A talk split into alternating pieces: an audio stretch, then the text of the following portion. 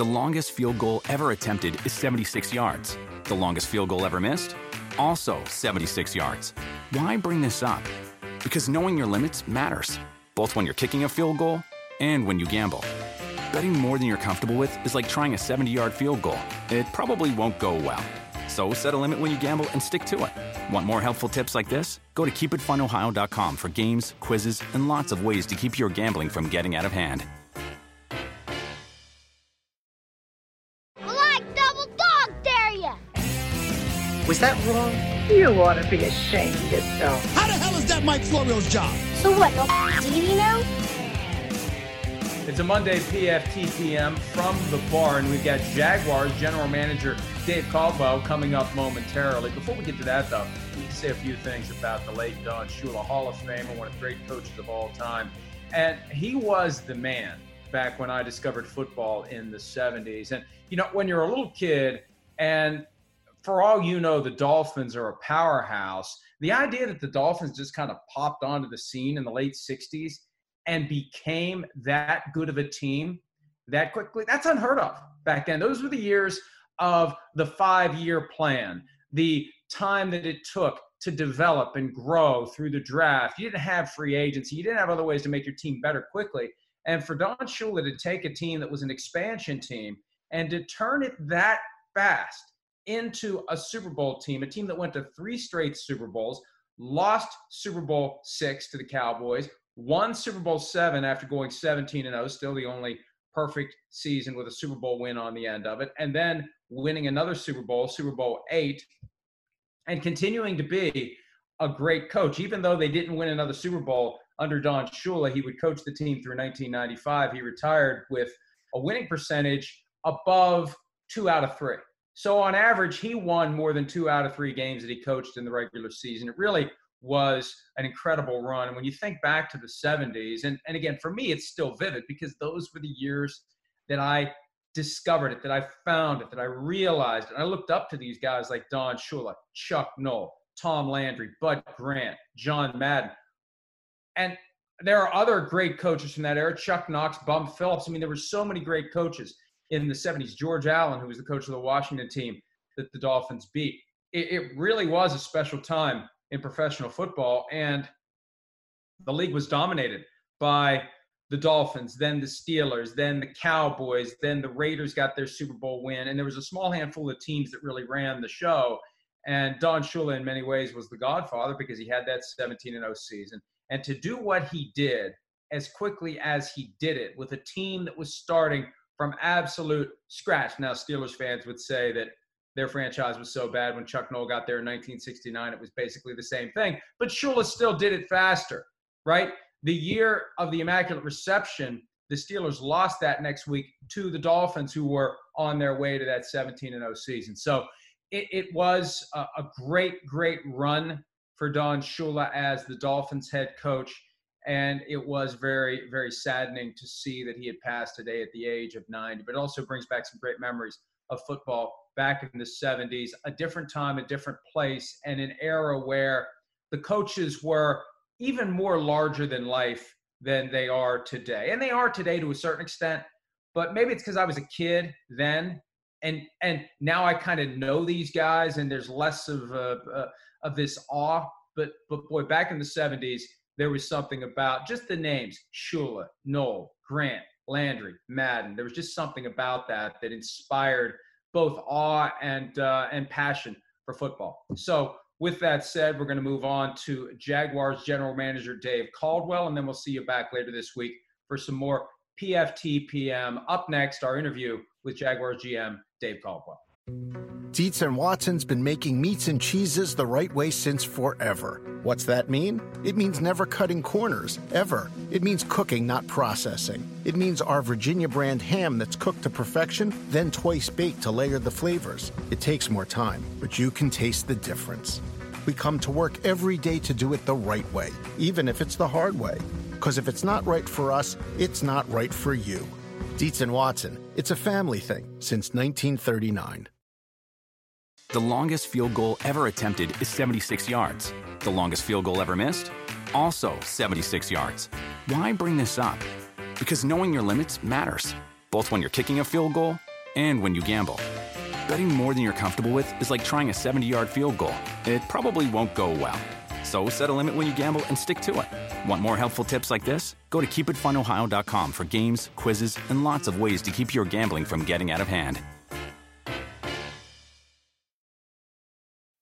When you need mealtime inspiration, it's worth shopping Kroger, where you'll find over thirty thousand mouth-watering choices that excite your inner foodie. And no matter what tasty choice you make, you'll enjoy our everyday low prices, plus extra ways to save, like digital coupons worth over six hundred dollars each week. You can also save up to one dollar off per gallon at the pump with fuel points. More savings and more inspiring flavors make shopping Kroger worth it every time. Kroger, fresh for everyone. Fuel restrictions apply. And as promised, here he is, entering season number eight as the general manager of the Jacksonville Jaguars. He is Dave Caldwell. David, welcome back. How are you, pal? Thanks for having me. I'm I'm doing great. And yourself? I'm doing great. I learned something about you today. Doing a little research, you went to the same school as Don Shula, John Carroll, and also John Carroll is like a hotbed of N F L figures. How in the hell did it happen that so many people connected to the N F L ended up at John Carroll? Well, I think you have to start with Don Shula. And, uh, you know, it's a sad day for all of, all of us uh, Blue Streak alumni, which you probably didn't know that was John Carroll's um, uh, name, right? John Carroll Blue Streaks. Did you know that? Did not know that. All right. Well, uh, you know, Coach Shula obviously was, was the first, and um, he's a legend at John Carroll, obviously a legend in the N F L. And it's uh, sad to learn of his passing today, and had a lot to do with uh, myself and probably a lot of the uh, N F L Uh, alumni that went to John Carroll about going there. Yeah, I mean, Nick Caserio, Josh McDaniels, London Fletcher, Brian and Chris Polians, the sons of Bill Polian, Tom Telesco, Greg Roman. It, it is amazing to me when you consider it's a small school like that, and it just kind of, it, it kind of happened. Um, did, did, did that attract you there, or did you not realize at the time you went there that that this was – that there was going to be this N F L factory coming out of the Blue Streaks? Well, at the time, we didn't know about that. The Don Shula effect definitely did. And obviously, you know, uh, being a Division three athlete, there there wasn't a lot of options. And, uh, you know, John Carroll ha- had a great education, but also had the, the Don Shula name back when I was going to college. And uh, they obviously used it a, as a recruiting tool. And um, and I the interesting thing about all of our paths at the N F L is I felt like they all kind of Uh, came in different d- different venues. And uh, other trivia for those out there looking to know more about John Carroll University, Tim Russert went there, as did Eric Carmen. Do you, do, do you know Eric Carmen's claim to fame? I do not. You, that you are letting down the Blue Streaks. Eric Carmen, who sang Hungry Eyes from the Dirty Dancing soundtrack, one hit wonder, Eric Carmen went to John Carroll. So okay. Now you know. Now you, I knew more about John Carroll than you did, Dave. Well, a little known fact, I grew up right down the street from Tim Russert in Buffalo, New York. I assume you were a Bills fan growing up, like like he obviously was. He was the number one Bills fan of all time. Yep, absolutely. And Bills fans are, they're passionate just like he was. How how hard was it for you once you got into the business to reconcile the passion that drew you to football, growing up a Bills fan, and when you're a true fan of a team, you love that team and you hate every other team? There isn't a hierarchy of, well, here's my number one team, here's my number two team, here's number. No, it's the Bills and everybody else can go to hell. Once you get into the business, isn't it weird to have to put that down and set that aside and kind of wall that off and forget about it? And your loyalty is only to whichever team is employing you at that time? Yeah, it was challenging at first, and um, especially growing up in Buffalo, where there is not, you know, Buffalo is not a hotbed for college football like down here in Florida or Atlanta where I lived, and, and you you know, the allegiance to your college or your S E C teams in, in the South is is very great, even sometimes greater than your N F L teams. And in Buffalo, you know, the Bills were were a one-man show besides the Sabres and the Bills, and uh, those were that that's what we lived for. And, and growing up, and I, I remember where I was Uh, during all four of the uh, the Super Bowl losses uh, growing up, and then going to college in Cleveland, and it, it was a it was a challenge. But let it be known that uh, whenever we play the Bills, I still get a lot of uh, texts and emails and uh, from uh, some friends and relatives that that are still in Buffalo that uh, they, they don't care I, that I work for the Jacksonville Jaguars. They are still loyal Bills fans. What kind of text messages did you get after beating the Bills in the playoffs a few years ago then? Well, that was an interesting one. That was probably more challenging for my family than anything else. And I, I had, I told my wife, I said, you have the, the no uh, social media policy for, uh, for the week leading up to that game and the week after that game. And, uh, you know, I think uh, she learned the hard way that, that, you know, the, the loyalty uh, may be a little bit bigger for, for the, the Bills fans than it is for family. Yeah, uh, and, and that's the thing. Of all teams, the Bills would be the hardest ones to segregate and separate that. When you think about the four Super Bowl losses, which I, I assume the first one is the one that stands out the most because it was so close. Is that the one as a Bills fan that you think to that, that just like still has that, that gaping wound? Yeah, I think the first one, obviously, that the game was so close and, and uh, for the first time uh, of being in the Super Bowl and, and being there and then having the game being what was a forty-seven yard field goal wide right. And um, I think uh, that was probably the, the most disappointing one. And then they were all disappointing, but uh, shouldn't take away from what that, those teams accomplished. And that, that, that was an incredible feat. It really is amazing. And I think as time has gone by, there's been a greater appreciation of getting to the Super Bowl, suffering the ultimate disappointment, going back to zero and zero, doing it again, getting back to the Super Bowl, losing, going back to zero and zero, lather, rinse, repeat. You know, there was a time where I think that that like the, the team that lost the Super Bowl was regarded just as a loser, like like get away. And I think that it's different now. I really do think that the team that that doesn't win the Super Bowl isn't remembered in that derisive sense that it used to be. Have you sensed a change in that regard, that it's not as big of a negative to have lost the Super Bowl, that people appreciate how positive it is and how hard it is to just get there? Well, I think that's the point, is how hard it is just to get there. Um, obviously, the, the challenging part is once you're there, you realize how hard it is to get there. It makes the loss even that much more um, discouraging, because you know that it's how hard it was to get there and to get so close and to lose a game. But obviously, the objective is to win it, and um, that's that's everyone that goes to work in the N F L on a daily basis. That's what we strive for. Well, and you know how hard it is to get to the brink of it, to have it right there and to have it not work, and then how that can contribute to everything being thrown off kilter. Uh, ten point, I mean, you don't need to be reminded of this. ten-point lead in the fourth quarter should have been a seventeen-point lead if the officials didn't have their heads up their butts and realized what Miles Jack had accomplished, ripping the ball out from Deion Lewis, recovering it, getting up and running for a touchdown. They blew that. At least you got possession of the ball. You should have had the touchdown. But it, it, I think it shows, and, and you're not the only team that's gone through this. I think when you get that close, sometimes it is hard to go back to zero and zero and remember what you did, every box you had to check to get there. There's like a temptation to fast forward back to the postseason and do it again, and it's not nearly that easy. No, it's not. And I think I think guys forget and players forget, coaches. Uh, I remember that training camp that we had in seventeen, and that was a brutal training camp. And Coach Marrone did a heck of a job getting the team ready, and um, nobody expected us to to even have a winning season, let alone get to where we got to that year. And and it's amazing what a team can accomplish when they play together as a team. And, and um, when you have all eleven guys on one side of the ball competing and doing their job collectively, far outweighs than any one person or talent on any team. In a weird sort of way, the ingredients are there to get back to that kind of mindset this year, because I've already seen the post-draft power rankings that have the Jaguars at number thirty-two. And yes, it pisses you off when you see that, but that can become one of the ingredients that is used to get the guys to rally around each other, to do everything they have to do, to buckle down and take it one brick at a time before you end up standing in front of, of a wall. Were those your power rankings? I haven't done them yet. All right. We haven't done them yet. I do them. I have yet to do them. I'll do them later. I'll get back to you when yeah, I have the Jaguars uh, at, at least at thirty. But here's the thing. Somebody's got to be there. Somebody's got to be at the bottom. They can't all be tied at fifteen or sixteen. But yeah. I've already seen somebody else's that had the Jaguars at thirty-two. But but my point is, I think that, and I've seen teams do this, where it does become that rallying cry.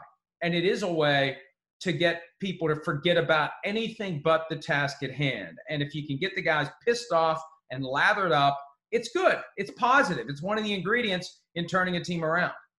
No, I think you're right. And and right now it's just noise. I mean, it, it is. Everybody's got an opinion. And and I I feel like, and our team feels like, what we've done in the offseason, we may have gotten rid of some known commodities, but every move that we made was to, to put a better product on the field this year. And and we feel like we've done that. We, we've created depth at every position, created competition at, at all positions, and have a good core of young players that are coming back that really produced last year as rookies and, and second-year guys like D J Chark, um, you know, Josh Allen, Jawan Taylor had great rookie years, Gardner Minshew. Um, can, you can make a case he was arguably the best rookie quarterback last year in, in many, many areas of the game, uh, wins being number one, and um, a good young offensive line. So we feel like there's some pieces in place here to really go into the season and uh, put our best foot forward and have a good winning season. And uh, hang on a second. Are, are you going to suggest to me that wins are a quarterback stat? Is that what you're saying? Well, everyone seems to point to that, but uh, it does have happen to ha- be one of them. You'll get your fine letter in the mail. Say, Matt Casey, the coordinating producer of P F T Live, will find anyone who describes a quarterback as a winner. But he did have success when he was playing. I'll give you that. Some would say Kyler Murray had a better performance overall, given the statistics that actually, you know, determine quarterback play. But Minshew was, I think, special last year, and he resonated with the fan base. We talked to him about that at the Super Bowl. Why is there this nagging sense that the Jaguars organization has a wandering eye and is looking for an upgrade over Minshew? Because there is a palpable sense out there that that you're willing to explore somebody who maybe would give you a better chance to win than Minshew if that person is available. Sure. Well, I think uh, probably because he was a little bit of an unknown commodity. He was a six-round pick. He didn't have um, the name recognition of being a first-round pick, or maybe the team didn't invest into him like other first-round picks that could get the benefit of the doubt. But he was rookie of the week, rookie of the week seven times last year. Um, so I think that was the most out of any rookie, and um, definitely the most out of any rookie quarterback. So, um, but wasn't even on the rookie of the year ballot, which was interesting. But uh, you know, so so I think that's you know, I think that's how he got here, and I think the way people maybe perceive him because he was a six-round pick is probably why they think we have a wandering eye. With that being said, we're always about competition and, and getting the best people here. So uh, we do need depth at that position and, and bringing in other guys. Yeah, Coach Marrone recently said that the team will consider the possibility of bringing in veteran quarterbacks. There aren't many out there. Would you be looking for somebody to come in and be the backup to Gardner Minshew, or is this somebody to come in, push him, challenge him, and, hey, if he ends up being a better option than Minshew, so be it? Yeah, I think you always want somebody there to push him, challenge him, also for security and, and to be able to sleep at night, because as, as we know, as we learned last year, you're eleven or twelve plays away from losing your starting quarterback for, for a large portion of the time. So um, last year we went in the season and Nick Foles got injured. We uh, eleven plays in the first game of the season, and, and that's where kind of the, the Minshew mania kind of took off from there. And um, so you always want to have um, some type of depth at that position and somebody to come in and push push your starter. Gardner does not need anybody to be to push him. Um, he is uh, incredibly uh, uh, he he's got an incredible desire to, to compete at the highest level, and uh, I think I think his teammates see that and they feed off that. What would you say to the people who would ask the question of why you moved Nick Foles? You didn't have to. He's a great teammate. He's a great backup. He'll come in and do what's asked of him if and when it's asked of him. Until that happens, he won't cause any issues, won't cause any problems, will support the starter every way he can. He was a model citizen in Philadelphia and obviously a Super Bowl M V P. At the end of the day, why did you decide to move on from him as the veteran backup or potential starter uh, in Jacksonville? Yeah, that's a great question. Um, I think with Nick, Nick's situation is uh, – we weren't looking to move him. We were, we were looking to, to keep him. And then there was a, a handful of teams that had interest in him.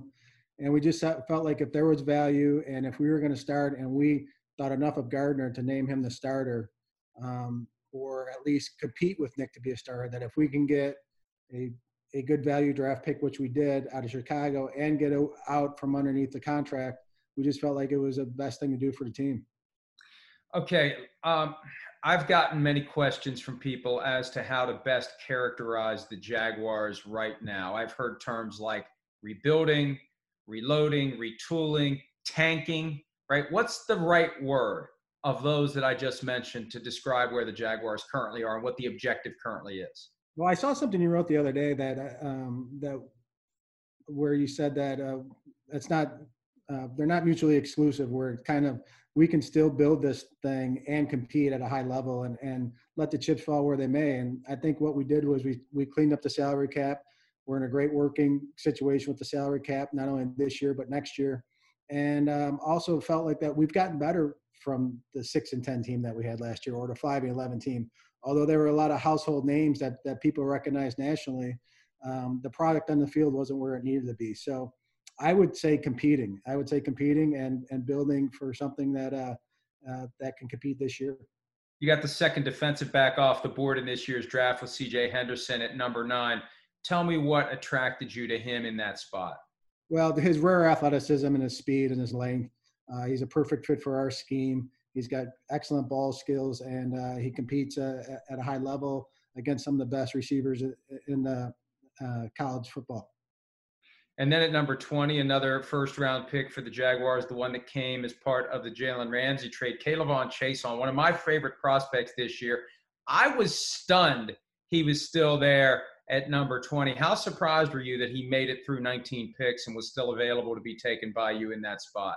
We were surprised, and he was one of my favorite throughout the whole uh, season. And I remember watching him in, in early October and asking our scouts about him, and they're like, well, he's a redshirt sophomore. He's not going to come out. I'm like, this guy's coming out, and he's going to be a top ten pick. And uh, sure enough, he did come out. He wasn't a top ten pick. Was close, though. And uh, at the end of the day, he's a, he's a guy that everything that we want. He's high character, tough, competitive, ultimate team guy, can play to run and rush the passer. And uh, we feel like that he has a tremendous uh, developmental upside. You know, we were at the scouting combine, and because of the changes to the schedule this year, we had the opportunity to talk to between twenty-five and thirty of the prospects. He's the one that stood out to me. He's got a charisma that that exudes confidence, but it's not in a brash, abrasive way. It's just very matter of fact. This is who I am. This is what I'm going to do. And to me, look, that it may not it may not become the core of a leadership component right away, but that's the kind of guy that I think you want at the heart of your locker room, getting other guys to think the same way and act the same way. Absolutely, and we have a guy like that in Josh Allen right now that we took last year with the with the seventh pick in the draft, and uh, to have those two guys on on the opposite ed- edges of each other, and uh, feel like that, that that's going to be a really good core for us moving forward. You know, it was announced today there won't be any international games in twenty twenty. That means two home games you were going to play in London will now be played in Jacksonville. I, look, I, I know that that's something the organization wanted to do, but from your perspective, trying to win football games, trying to have continuity, it's got to be easier to not have to go over to London and stay there for more than a week to play back-to-back games. Obviously, we like to play in front of our fans here in Jacksonville and um, and have the home field advantage. We really appreciate our fans in London, and, and actually the game the last seven years has has really been a, a good thing for not only the city of Jacksonville, but, but also for our team. And to be able to go over there for a week, a year, and have our team bond and, and grow together has been a good thing. We've had success on the field over there. Uh, we'll miss our fans over there, but we're eagerly – and overly excited to be able to have two home games here in front of our home fans, and, and we know they'll show up. How close did you come to finding a trade partner for Leonard Fournette? Uh, you know, uh, to be honest with you, there was just some minor discussions about that, but nothing, nothing substantial throughout the draft or even prior to the draft.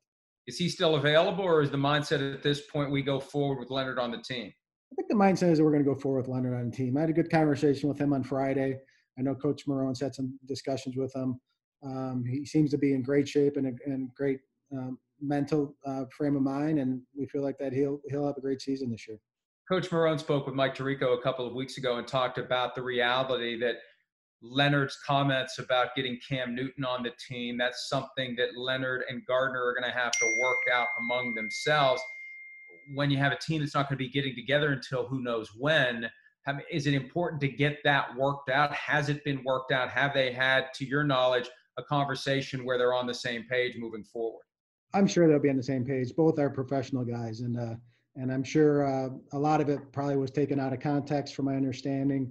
Um, Gardner's a tremendous leader, and uh, I think Leonard will, will do his best and put in his best foot forward. So I don't, not to my knowledge, I don't know what's been taking place, but uh, I'm sure it won't be an issue. Dave, Dave, I love you, but I can't let you get away with taking out of context. The guy came out and said he wants Cam Newton on the team. Well, I'm sure he'd probably like a lot of people on the team, but um, it's not fantasy football. Yeah, sure. Um, so, uh, you know, I look at your quarterback depth chart, and we talked earlier about the guys who are available, and I never know where the line is for tampering. Andy Dalton's now under contract with the Cowboys. Can you comment whether or not on on whether you tried to get him? We did have some discussions with his uh, agent and uh, with him, and uh, I guess I'll leave it at that. Um, well, I'll leave it at this. I got to let you get back to your day. I got to wish you a happy anniversary, eighteen years of wedded bliss, and I appreciate you giving us so much of your time on a day when your wife would otherwise expect to see you. But I would guess that given the amount of time you've been home for the past seven weeks, your wife is fine with a break from time to time of having to deal with you. I've been working at home for eleven years, and my wife loves it when I get out of her hair for a little bit. She is, and uh, she she gives me the subtle question. So when are the N F L is going to open up their offices again? So I, I, I get that question periodically. Uh, well, hey, uh, congratulations on all you've done in Jacksonville. We're rooting for you to get it turned around this year. You got some great young players. It's going to be fun to see how it all falls together, Dave. Thanks, as always, for some of your time, and we'll talk to you soon. Thanks, Mike. Have a great week.